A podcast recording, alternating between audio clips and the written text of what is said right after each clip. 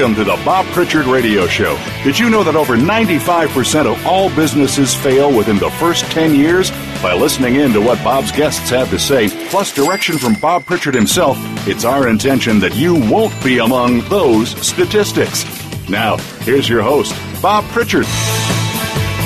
Hello, world. Welcome to the Bob Pritchard Radio Show.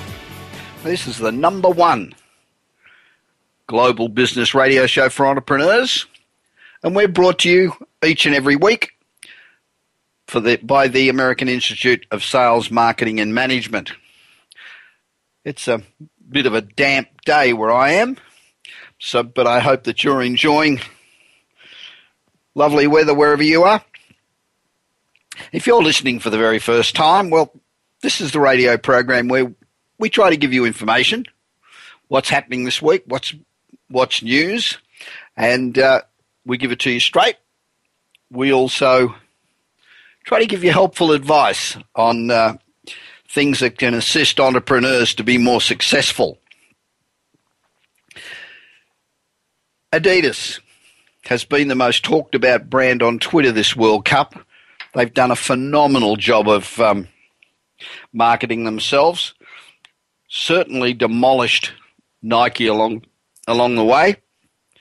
They've generated millions and millions of tweets, retweets, and replies. And uh, we tend to think of Twitter as spontaneous. And while spontaneity is one of the central features of social media, the Adidas social media team mapped out the entire World Cup and their campaign. They started it 18 months ago with their agencies, and then the Adidas team started six months ago. So we tend to think of these um, tweets as happening, as I said, spontaneously. And I looked at Oreo. You remember the famous Oreo tweet, you can dunk in the dark? during the, the Super Bowl when the lights went out? Well, they worked on that 18 months beforehand. They had literally hundreds and hundreds and hundreds of tweets all ready to go that covered every single eventuality, including the power going out in the stadium. Now, that's pretty remote, but um, they they had that planned out 18 months in advance.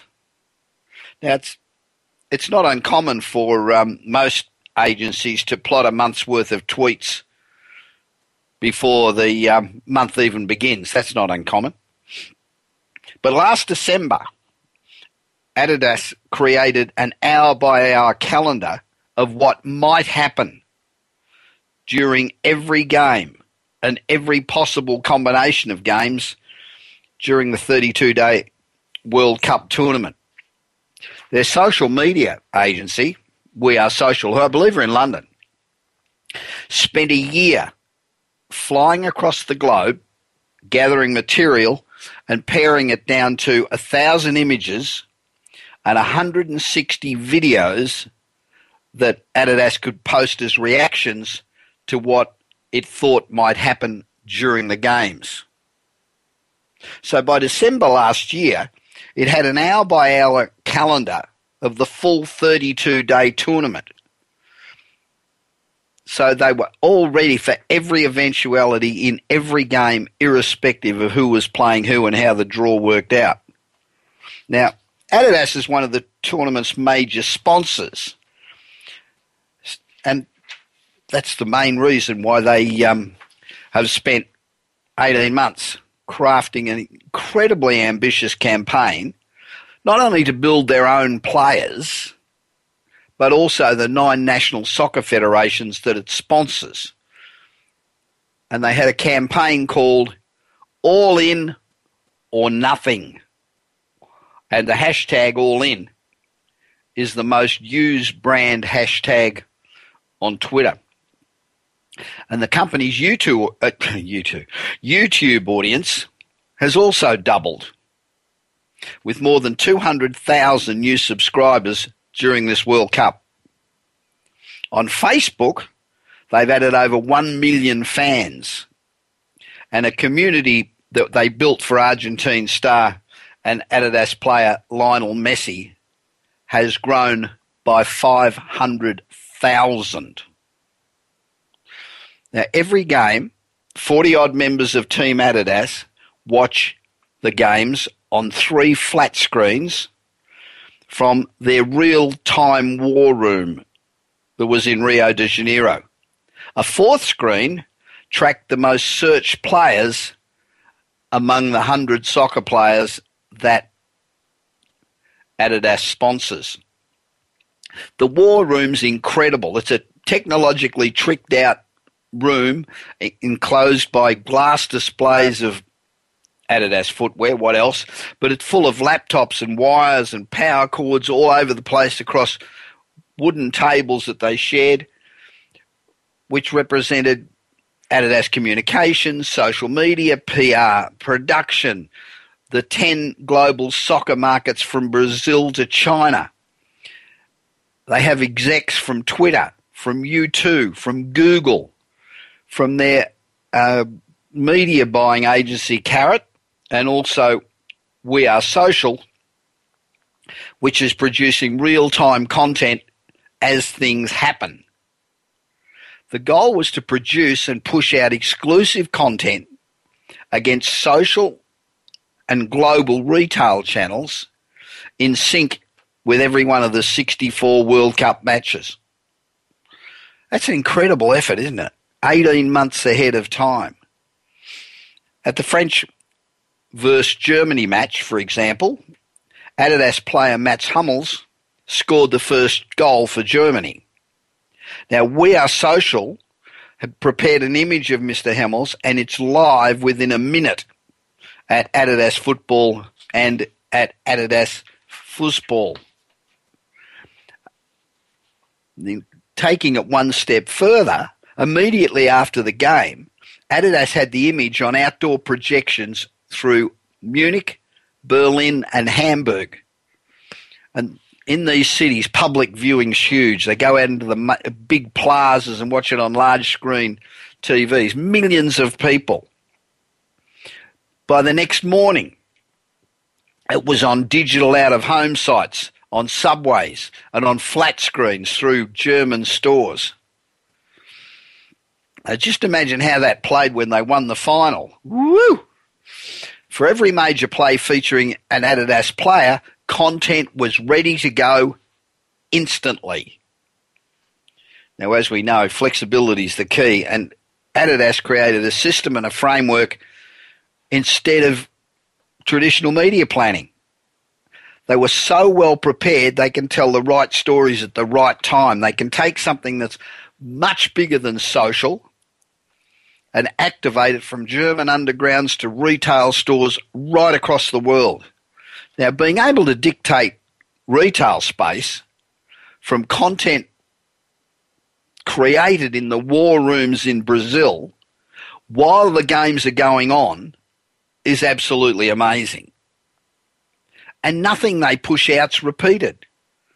It's all one off because they've got this huge library of stuff that they can instantly pull out and get out there. Now they're looking ahead now even further because the action's going to get faster and faster and match balls and players are all going to be microchipped which will provide a new level of involvement and statistics and what's happening. Adidas, 18 months preparation for an event on social media. That's the perfect example of how you maximize it. So if you're sitting at home thinking, geez, how can I use social media? I know it's good to build a business. I know that I should be using it. But what can I do? How do I do it? Well, you plan the same way you'd plan a, a normal campaign if you were using traditional media. You cover all the eventualities. You get ready to respond to anything that comes back up at you. And, you know, like um, Oreo did, a month out, think of a couple of hundred scenarios. Now, who would have thought that power could go out in a Super Bowl? But they were ready for it. And uh, so, if you're thinking about using social media, maybe it's not quite as spontaneous as you thought it was. Now, last week, I mentioned to you that an in depth McKinsey study showed that CEOs simply don't trust marketers. You know, 20 years ago, I remember back 20 years ago, 25 years ago, almost every board contained at least one marketer. Today, 73% of CEOs, 73%, believe marketers lack business credibility and the ability to generate sufficient growth. Wow. And 80% of CEOs simply don't trust marketers at all. While 91% do trust CIOs and CFOs. So the only guys on the C suite that nobody likes or trusts are marketers. Doesn't surprise me. I think um, marketers, and I've been one all my life, um, we just got out of touch with the real world, which is about making money.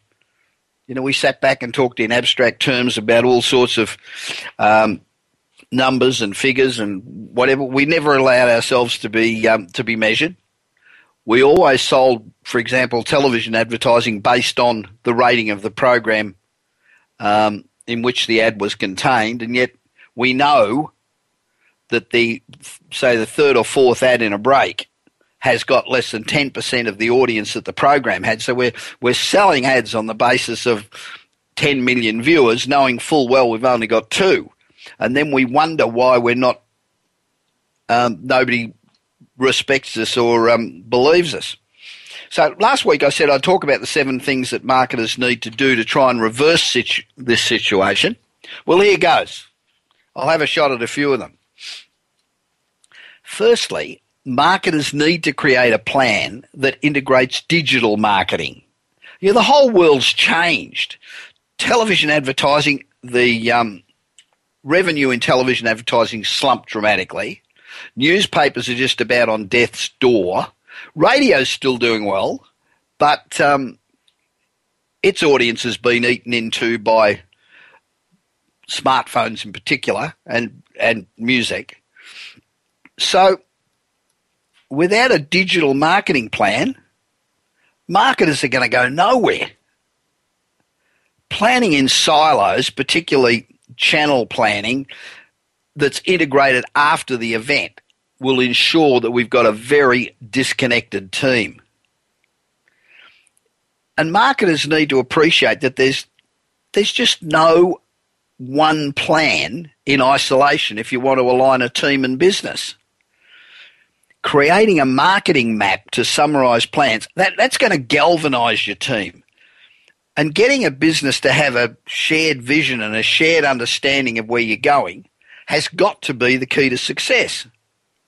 Now, this sort of a plan has got to incorporate things like, not incorporate, integrate things like your commercial objectives, your marketing strategy, your KPIs, um, outline of your campaigns, and it's got to provide a continued focus on marketing as well as taking into account your business as usual marketing. But digital, that's where the future is. Secondly, you need to develop a consistent and relevant brand story. A best in sector approach to marketing means that considered hierarchy of messages are consistent across all brand touch points, that all content shares a common story, that all platforms work hard to at least support a common online value proposition. The maturing of this mission is not only about consistently branded content, it's about consumer touch points and mapping brand communications in a relevant way thinking about the customer first and not what you want to say. It's all about the customer. Now, there are a myriad of models to enable the creation of a brand that knows what it is, who it serves, and where it's going. There's a stack of them. The business model generation canvas is one model that also serves to connect the brand to marketing and the wider business. Marketers need to create value. They need to not only know and focus on the, their audience, but they need to design marketing that actually serves the customers. It's all about the customers, particularly with digital media. It's all about the customers. With the proliferation of branded content, there's so much noise in the marketplace, and the likelihood of you creating any kind of meaningful cut through is really going to be difficult. So, why should a customer care about you?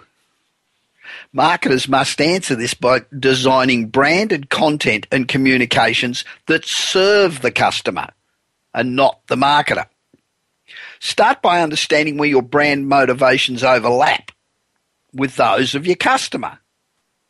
What are the pain points? What are the unmet needs? Your marketing in the form of branded content can exist to entertain, it can educate, it can inspire, it can convince, or it can do all of those things. You know, you can enter- entertain. How do you entertain them? Through games, competitions, quizzes, virals, branded videos. There's lots of ways. Educate them using press releases, infographics, articles, ebooks, guides.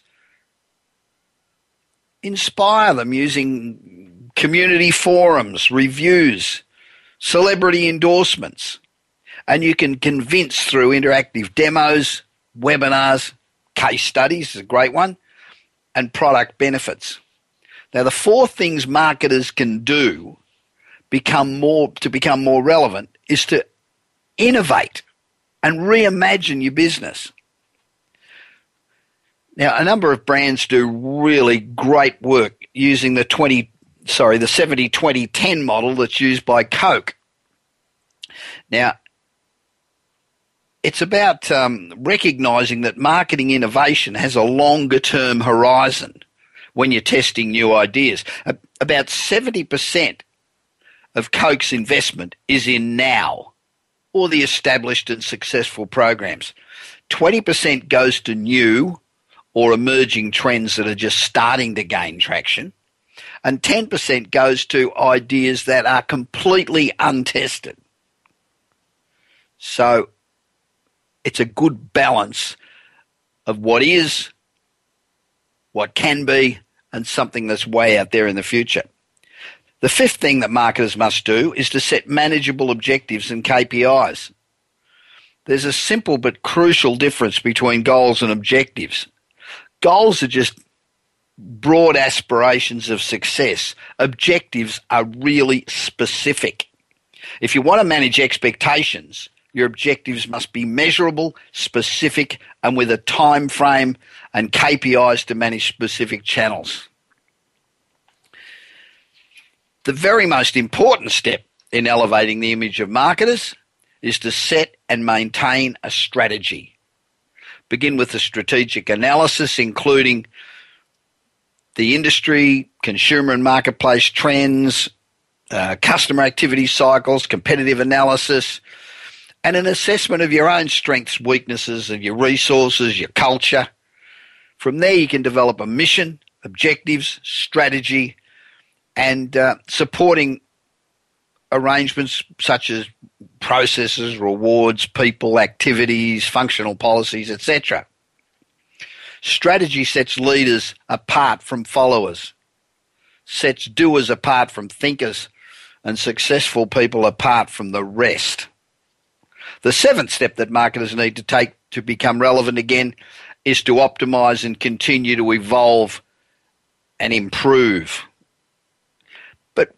We've got to overcome the disconnect with senior management. We've got to create marketing strategy. We've got to be measurable. We've got to speak the business language.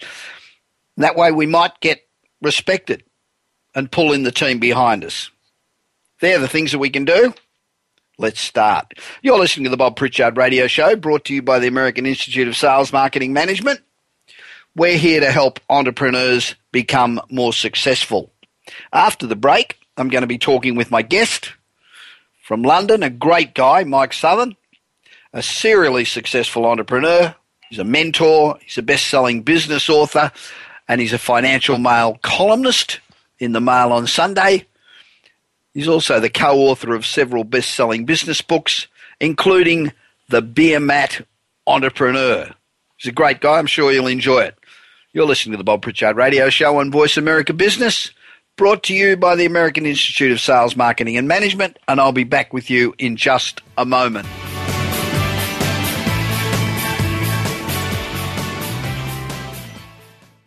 Do you want the world to know you're a force to be reckoned with? If so, you must join the American Institute of Sales, Marketing, and Management, America's foremost accreditation institute.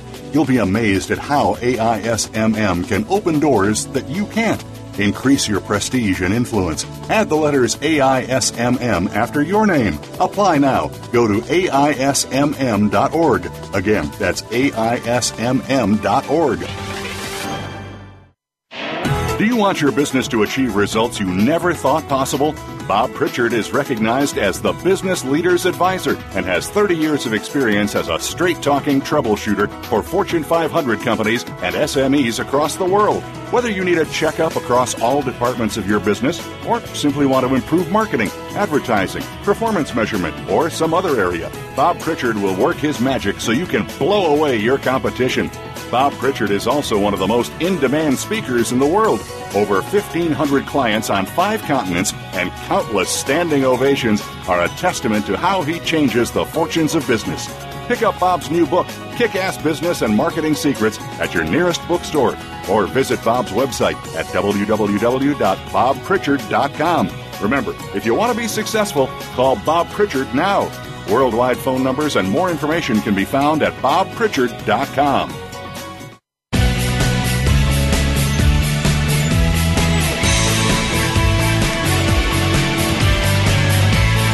You are listening to the Bob Pritchard Radio Show. To connect with Bob, please send an email to bob at bobpritchard.com.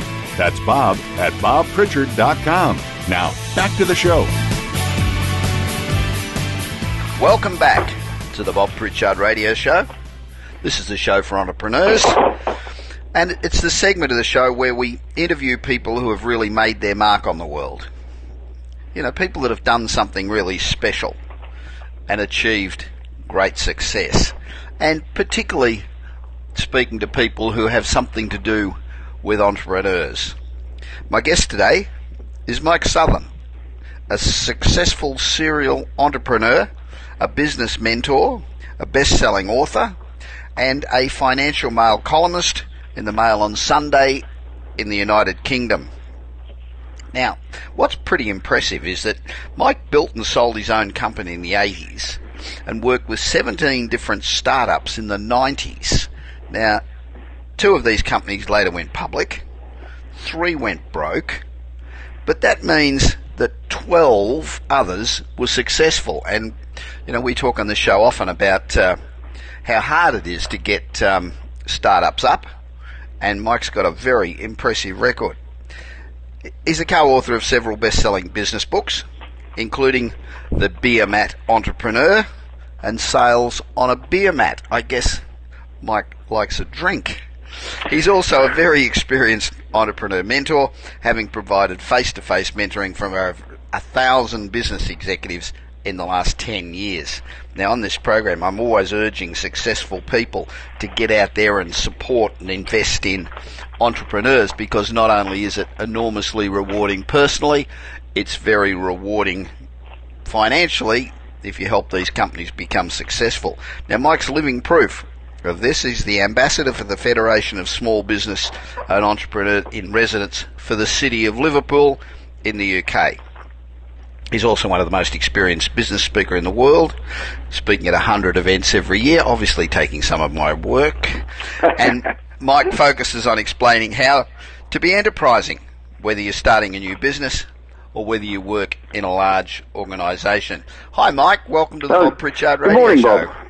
How are you? I'm extremely well, extremely well. I, I, had a quiet night last night, I'm pleased to say, so uh, hangover free this morning, I'm pleased oh, to say. Good, good.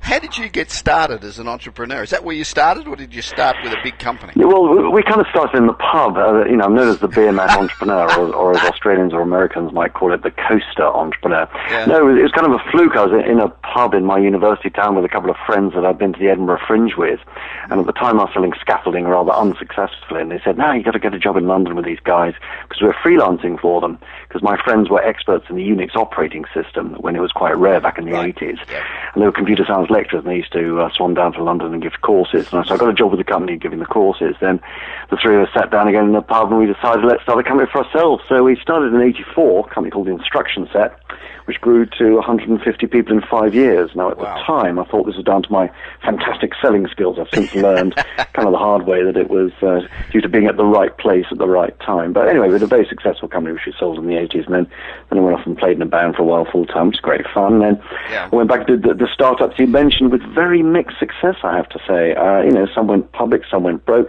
some still, still carry on.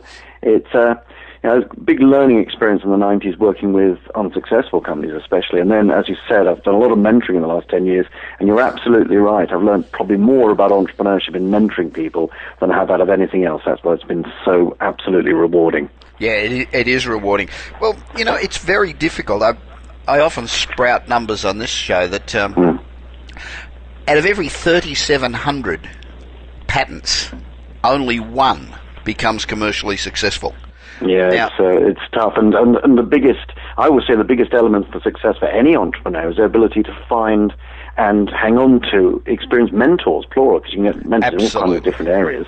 I agree. Um, so finding them and hanging on to them. And another definition that mentoring should always be free. I mean, you can pay for advice. Oh, I agree with that too. That, that, that's a that's a consultant, and you can measure that. And if you don't feel you're getting value for money, you can ask for your money back, or you can buy more, or whatever. Yep. But mentoring should be something that people like you or I do. You know, because you've got a bit of spare time. We've had a good week speaking, for example. That's that's my situation. I think your situation as well. You've got a spare hour. You're willing to have a coffee or a beer with somebody and just give them some really basic advice. And it, it and the advice sometimes it's how to do stuff, sometimes it's who to speak to, and uh, very occasionally it's the, the old moral compass, you know, the difference between right and wrong in business and how to be ethical and that kind of stuff. So it's, it's absolutely fascinating, and I'm sure you do the same. People yeah. from, you know, a bunch of kids with loads of good ideas to really quite experienced people going through quite a traumatic time thinking, should I sell my company? That's the yeah. top end, and that's, that's, of course, very rewarding as well. Yeah, well, I've saw some statistics not long ago that said that 72% of companies um, that fail, startups that fail, don't fail because they haven't got a bloody good idea. They fail because they don't have the experience in business to run a company. Because it's one thing to have a great idea, it's something else to run a successful company. And Absolutely. so people like you and I that have done it um, can give them advice that they really can't you know, it's not intuitive to them, and they can't, um, it, unless you go out and you read a hundred books of mine, um, then you can't, um, you know, it's hard to pick up how to be a good businessman. Absolutely right. And we say at the beginning of our book, The Beermat Entrepreneur, I mean, 10 years ago, we said that business is simple. Not that it isn't long hours and hard work sometimes, but it is simple things done well. And very much when you're mentoring, I'm sure you find this, yeah. it's just keeping them focused on the core stuff, keep it simple, do the basics, don't try to do too much too quickly and treat your customers well, and all, all, really basic stuff which people just need to be, reminded. all of us need reminding. I'm sure you and I need reminding now yeah, and then as well. Me too. Now, many of the great ideas and designs and songs mm-hmm. have been scribbled on a napkin or a placemat or something. I, I know that uh, John Lennon um, song just sold recently for a million dollars or something, and just ten words scribbled on a placemat. So, is, is, that the thought behind your successful book, The Beermat Entrepreneur, or how did that whole beer mat thing come about? Well, it was literally we were in a pub writing on a beer mat, or as, as you call it, a coaster. And, and the key there, you're, you're right, it's a metaphor. It could be you could be in a restaurant, you could be writing on a napkin. But the key thing there is to get the idea done, but get the idea done quickly, and also yeah. simply. You don't write a whole business plan on a beer mat, obviously. Yeah. It's real simple stuff. And we, we say the three things you you should be putting on your beer mat is first your elevator pitch. I, I structure it a bit for them. What's the Absolutely. elevator pitch for your business? I'm sure you've yep. been through this many times. Sure. Then who's going to be your first mentor? Who's the first person you're going to let's call Bob Pritchard up and buy him a beer and ask him a question and you know get a bit of guidance. Maybe get him to introduce us to a few people. That's a, another good thing you can do. Absolutely. And then finally, who is going to be your first customer? Because I've met so many entrepreneurs got brilliant ideas, but they haven't really thought about who would buy this product or service. Because if you've got somebody who's willing to put their hand in their pocket, give you some money, even if it's a friend or a family friend or whatever, if they give you money for your product and you end up with a profit on the transaction, well, you're an entrepreneur. The rest is detail, frankly. And so many people fall at that hurdle. So there's, there's three things you ought to be thinking about. You know, how would you pitch your idea in 20 seconds in an elevator to somebody? Who's a good mentor to give you a bit of guidance, somebody like yourself? And then who's, who are you going to ask for money from? You know, yeah. really quickly. Yeah. Because I, w- I was sitting here thinking, I can imagine that you're sitting in a pub, you've had a few beers, and you sit yep. down and you say, "We're going to start a business. We're going to think of a name." And you mm-hmm. go for half an hour and a couple more beers, and you can't think of a name, so you say, "Bugger it, we'll call it the Beermat Entrepreneur." Absolutely. well, strange enough, that's how the, the book came about. Chris and I were going to call it. Um, uh, Chris West, Michael Wolf, and I were going to call it something like From Acorns to Oaks, which is actually another, another very good book here in England. Yeah. And we were in a pub garden in Cambridge. A very good friend of ours, Bill Thompson, said, Oh, that's a rubbish name. No. So what's happening in the book? We said, Well, the guys go down the pub and they write on a beer mat. And Bill just said, Why don't you call it The Beermat Entrepreneur? And Chris and I both looked at each other and thought, well, there's a million dollar comment. We've been trying to give him money ever since, but he's a lovely guy and he won't yeah, accept it. So the best ideas happen in the pub. Though I do say, um, you know, you write your ideas in the pub, and then always look at the beer mat in the morning when you're sober. You know, because you may cross off a few of the things you wrote down when you'd had yeah, a few. Most of them. Um, you, have said that uh, you think the Beatles are the UK's most expen- uh, expensive, successful entrepreneurs. Why is that? You're, well, you're, obviously from Liverpool, since you're so connected to Liverpool with the um, uh, mentoring. So, well, I, am actually not from Liverpool. Oh, I've kind of been okay. adopted by the city. Now, I've always been a huge Beatles fan. Yeah, me too. And, you know, I play in bands and this, that, and the other. Yeah. And then, you know, I, I hit the speaking circuit when our book came out about 10 years ago. And I was talking about, you know, my experiences and beer mats and pubs and so on.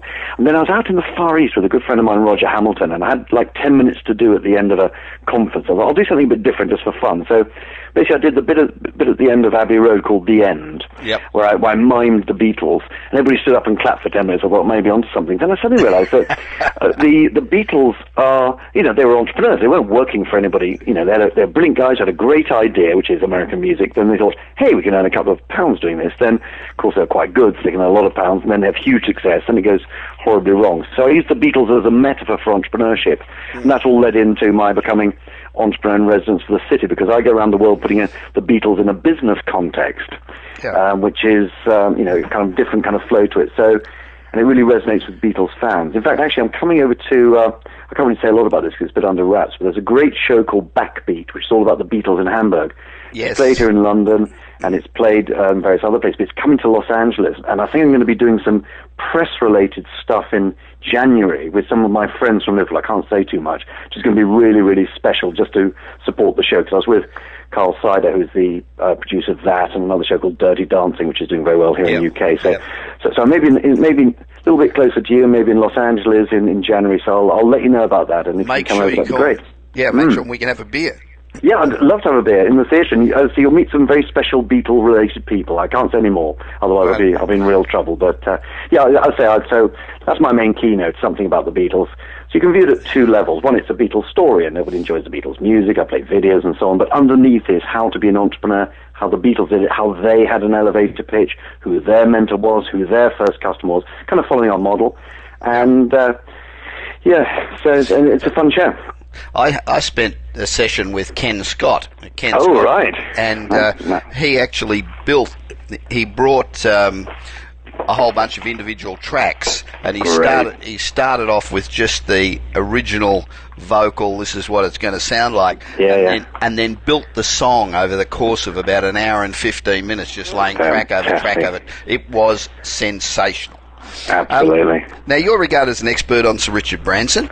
And I am, yes. Uh, that that kind of came came about by accident. It all happened actually. It's to do with Liverpool again, which is the city of Liverpool. We thought, well, let's see if we can win the Global Entrepreneurship Congress, which is a big big event which happens once a year. I think the year previously been in Dubai. Next year it's in Rio. So so I helped the bid team win that. You know, obviously yeah. by putting Sir Paul McCartney on the front of the bid document always helped. So then we thought, wow, we've got this great conference coming. Kauffman Foundation uh, bring their conference for two days, but day one you can do anything. So our idea was let's get the BT Convention Centre, which is a fantastic venue in Liverpool, just by the river there. And wouldn't it be great to get Sir Richard Branson? And then somebody said to me, well, if you can get Sir Richard Branson, then you can interview him on stage. So I set myself the task of doing that, sp- spoke to people in Virgin Group. Yeah. And nine months later, there I was in Liverpool. But in the meantime, um, they realized that you know I knew how to interview him, so I did an event at his house, which is great. I did uh, the launch of the Branson Centre in Montego Bay in Jamaica, which is fabulous. Launch of his book in London. So by the time I got to Liverpool, and then another event in London, um, I'd done all the research. I've got the videos. I've got you know all the, the background yeah. material. So again, I can put. I can tell the Richard Branson story, you know, with its ups and downs. Let's be honest. I mean, sure. quite a few of his companies have gone under, Absolutely. but overall, he's I think he's a very, that. very interesting man, and uh, you know, he does all the good in the world as well. His Virgin Unite uh, Foundation is fantastic in the Branson Centre. So it's kind of a, a, Richard Branson story if you can't afford Sir Richard Branson. now, is his. Um, was, my next question was going to be: Is his success rate in business as good as the image suggests? And I know he's had 247 companies or something, and oh, yeah. most of them are gone broke. And I've travelled on Virgin Rail, mm-hmm. um, so and I it was very late the day I was travelling on it, but then that applies to every sure. railway in the world. But um, so, is there a is there a big difference between the Richard Branson true success story and the image that is pumped out so very carefully day by day? Well, obviously the image is that he's a great entrepreneur, which he certainly is. And of course, part of that is you try stuff and some stuff doesn't work. I mean, the first time I interviewed him, I actually didn't discuss it with him. I was having a great interview. I said, but hang on, Sir Richard, you know, not all your your businesses have been a success. Talk about one that failed and, and why. And he gave me a bit of an old-fashioned look. But then he went into a great story about Virgin Cola, about how he thought it was the best cola in the world. Everybody seemed to like it, but then Coca-Cola legitimately took him out of the market by discounting in supermarkets. And then you can tell the story of, um, you know, Virgin Airways, where he was able to fight back because he had a better quality product. He had customer loyalty. Yeah. The, the, the, thing about him is it's very much gut feel. I mean, he hasn't invented anything. That's the thing that people kind of forget. He didn't invent the airline or the cola or whatever it is he's doing. He just makes he's going to make it better or provide specifically better customer experience. Now, whether he has or not on individual occasions is different, but that's what he sets out to do. Yeah. And he's just you know he's bought bits of a bank here in the UK. He's going to have he's called Virgin Money. It's not even called a bank because he thinks the banks are discredited. He's going to do banks a better way. He may or may not succeed, and sometimes he has to just say to everybody, "Look, it's not working. Let's shut it down." Sure. But well done for trying. But his the perception is he's willing to try stuff, and crucially, he's the people's friend. Now, not everybody gets him, but those who do, who like him, who like like you know what he does and what no, he stands for, yeah. you get the customer loyalty. So if your Virgin train is half an hour late, you forgive Richard, whereas another train operator you might not. Yeah, uh, Virgin um, Virgin Cola was pretty brave because I was actually a consultant to Coke at the time that ah. uh, that Sainsbury's took um, Coke off the shelves because Coke had had been smart with the um, with the football teams oh, and yeah. had taken the money from the, the local clubs and stuck it into um, into the FA. Mm-hmm. And uh, I was on a plane. Coke sent me on a plane to get to um, to get to England and to get Virgin Cola off the shelves, no matter what.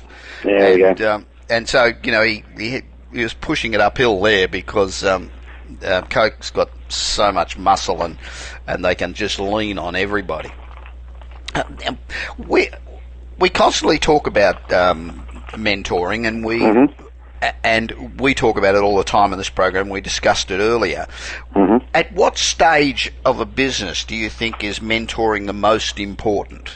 Well, obviously, right at the beginning, because yep. you know you're, you're, typically young, you haven't got any experience, and here's somebody sitting in front of you saying, "Look, here's what you do: A, B, C, D, E." Yeah. Um, but I'm very um, conscious that you know older people, people I get mentored myself all the time, especially for stuff like uh, speaking, which is what I do for a living. I mean, I'm member of the Professional Speakers Association here. Yeah. Uh, you know, it's similar to the NSA in America. Sure. And uh, I really enjoy it when fellow fellows of the Professional Speakers Association see me speak and say, "Mike, you were rubbish." Of course, everyone else is applauding.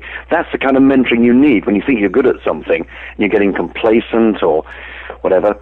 Um, so I'm, I'm huge on mentoring, and I get mentored all the time now, usually by people younger than me who are experts in particular areas. So if it's an area of speaking, it could be how to write gags or how to perform comedy or improvisation. Or, or we were just talking about our mutual friend John Briggs, who's a you know a fantastic guy. He's a voiceover artist. You know, it's all about speaking clearly. You know, I'll get tips from him every single day, and that's what I call mentoring.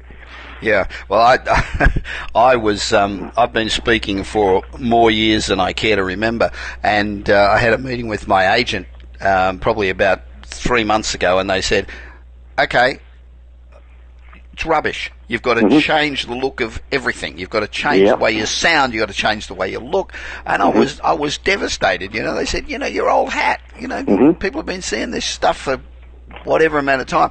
Total, total um, revamp if you want to, if you want to continue working. And um, you know, so you need that. Absolutely.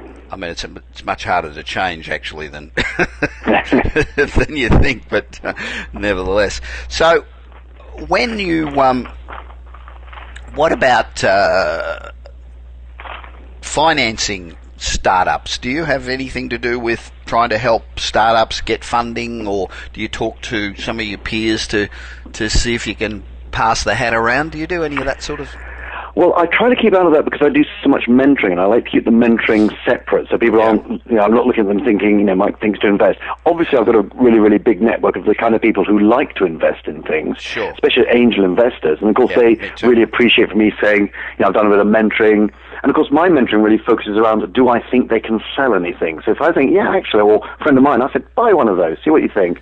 Yeah. Um, so I do a bit of mentoring in that respect, but I always say to entrepreneurs that. Um, a lot of people think, well, I've got to get funding before I get started. Now, this is not true, especially of a service. I mean, the company that I co-founded back in 84, on the first morning, I sold a course we hadn't written yet to somebody who liked us. Got the mm. money up front and then hoped for the best at the course kind of thing. Yeah. And R- Richard Branson does that all the time. If you've got a service, you should be able to get some of the money up front. And you yeah. should be, and the best way of funding a business, of course, is revenue. If you can get yeah. revenue, keep the revenue coming in, you know, you don't have to go to the banks, you don't have to go to the investors. And I have to say, when I was dealing with venture capitalists in, in those days, you know, it really wasn't a very pleasant experience for, for a lot of reasons. That's a whole different interview. No, so, it's not. Yeah. The, the dream idea is that, yeah, sure, there, there are always people that know people who think I might be interested in investing. And I always yeah. say to angel investors, look, this is money you're going to lose. So assume you're going to lose it, then you won't be disappointed. You'll have fun, you'll do some good maybe if it's a social enterprise. So assuming you're going to lose it, if you get something you know that's an that's an advantage. So it's not money you care about because with venture capitalists they can be pretty brutal about getting their money back. True. So so you know if you can fund it on revenue, that's the absolute best thing. Then you're not beholden to anybody. But plus, if you are going for funding, the best argument you can say to a potential funder is, "I've got a great product or service, and here's one of my customers who not only has actually put their hand in their pocket, you know, when I was nobody, and paid for it, yeah, and paid for it, and they're saying, "I'll tell you what, if you put, you know, half a million dollars into that company, I'll buy another hundred thousand, kind of thing, because I'm a bit worried they can cope with this big order. So if you put some money in, yeah, I got an order waiting, because there's A, B, C, D, E they got to do, and you know, there's always conditions and this, that, and the other. But the strongest argument is your customer's argument, saying, "Yep, do you know what? Other other people do what they do. I like them, and I buy from them." Because they give me the quality, the support, the service, the whatever it is that, that, that makes them different and special. Hmm. But one of the things that I try to impress on um, uh, entrepreneurs is that there's one really simple reason why 100% of failures happen. Mm-hmm. That's because they don't get enough revenue. Yep. I, I mean, it's really simple. You can. You, there's a hundred other reasons, but the main reason is they're not getting in enough revenue to build yep. their business, and so and, and you know, I was marketing director for Kerry Packer, and one of the things we used to have to do every day is sit there and say, um, "What did I do today that mm-hmm. made the company money?" So at the end of the day, six o'clock at night. What did I do today that made? And you sit there and you think, gee, I got in at seven thirty and I've worked my butt off all day and I've been as busy as hell. Now, what did I do that actually made the company money? Well, um, yeah, uh, gee, I'm not really sure. You know, and th- there's so much of that these days. You know, with with technology the way it is and the instant gratification that everybody's seeking, um, there's too little focus on actually making a buck. Absolutely. No, those are very wise words, and I, I find myself saying that to people. You've got to ask for money, and uh, again, a lot of entrepreneurs think, well, if I build a great website, everybody will come to my website and pay money. Well, they might. I hope so. I really hope so. But you've got to get out there and talk to people and sell. So nothing beats having somebody, a bit like yourself or myself, who's used to going to talking to people, saying, "Hey, why don't you try this out?" And you know, give me some money. You, you need a, a salesperson on the case. Yeah, I think it's really difficult initially. I, I, remember, you know, I'm not shy about asking for money now, and I'm not shy about asking for money up front, and I'm not mm-hmm. shy about asking for a good lump of money. But sure. um, when you first start, you know, you're very hesitant about asking for money. You, Sure. You underprice your value because mm-hmm. you desperately want to get the money in, and mm-hmm. so I think that's where a mentor can be an enormous help.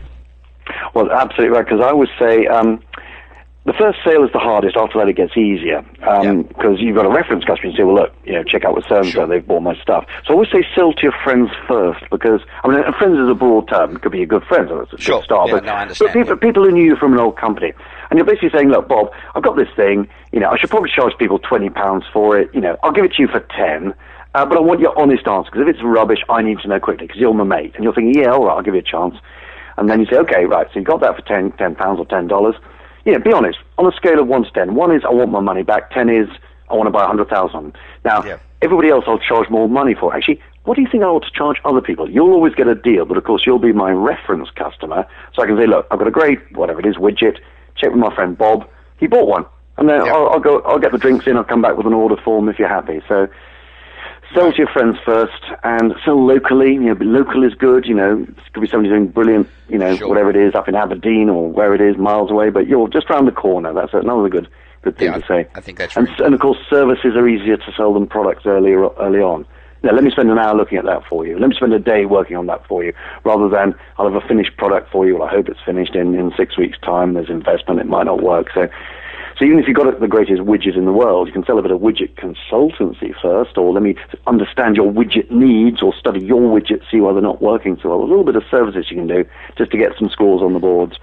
And I agree. Mike, thank you very much for joining me on the Bob Pritchard Show. Um, I really appreciate you taking time out of your schedule. I know how frenetic you are. A hundred speeches a year. Whee! Um, now, if you'd like to, and I look, make sure you call me when you come to Los Angeles. I'll, I will definitely be in touch about that because uh, whereabouts are you physically based, Bob? I'm in Los Angeles. Oh, perfect. Well, in which case, I'm definitely I'm getting you to whatever it is I can't talk about because it's a little bit secret. But you, you will, okay. if, you're, if you're a Beatles fan, you will I love am. it. I mean, the show itself is fabulous, so I'll definitely get you some good seats for that. Uh, now I've been in I've been, I've been in, living in Los Angeles for 25 years. I still sound like an Australian, don't I? Uh, yeah, well, that's what I was wondering. You're obviously in the Australian quarter of Los Angeles. I, well, I don't know. I just you can't teach an old dog new tricks, I think.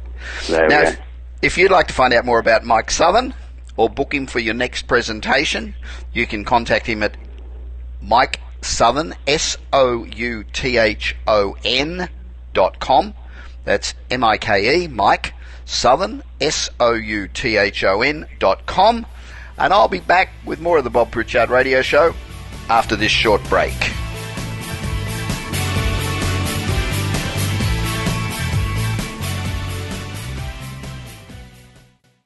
The American Institute of Sales, Marketing, and Management is one of the leading accreditation institutes in the world. Do you have the letters AISMM after your name? Do you have the AISMM accreditation certificate on your wall for your clients and colleagues to envy? Do you have the AISMM membership pin on your lapel? AISMM helps you do business. Join the American Institute of Sales, Marketing, and Management now. Go to AISMM.org. That's AISMM.org.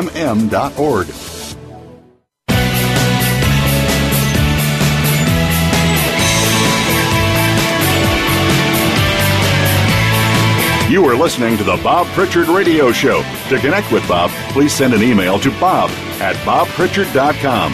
That's bob at bobpritchard.com. Now, back to the show. Welcome back to the Bob Pritchard Straight Talking, absolutely no bullshit business radio show. Brought to you by the American Institute for Sales, Marketing and Management on the Voice America Business Network. If you've missed any of the shows, don't forget you can go into the archives and uh, listen to any one of the shows over the last three years and any one of the 170 odd interviews that we've done. And uh, you can catch up and you can see just how right we are in our predictions. The reason this email segment is um, so popular is that it doesn't matter what you do for a living, it doesn't matter whether you're got a dry cleaner or you're a plumber or you're in the um, technology business. When we're trying to run a business and when we're trying to get it off the ground, we all face the same challenges. And I've been through it a few times, sometimes successful, sometimes not. But um, that's the way of the entrepreneur. My first email today is from Alan Johnson of Reseda in Los Angeles, which is pretty close to where I live. And Alan writes, Dear Bob, I really enjoy your show. It provides me with a host of information I would not otherwise be able to access. Access. Bob, my first question concerns your field, marketing. I grew up in the old marketing school. Can you explain to me simply how marketing is different in today's environment than it was in the past? Whew, that's not a bad question. Um, well, firstly, thanks for your email, Alan. I appreciate it. But I actually saw an article yesterday by Linda Cairns, and I th- thought it addressed a lot of the questions that you and many other people have asked about how we market our products in today's pretty different environment. You know, I've I've had about forty years working around the world with major corporations and major sports bodies that engage some of the world's most creative thinkers.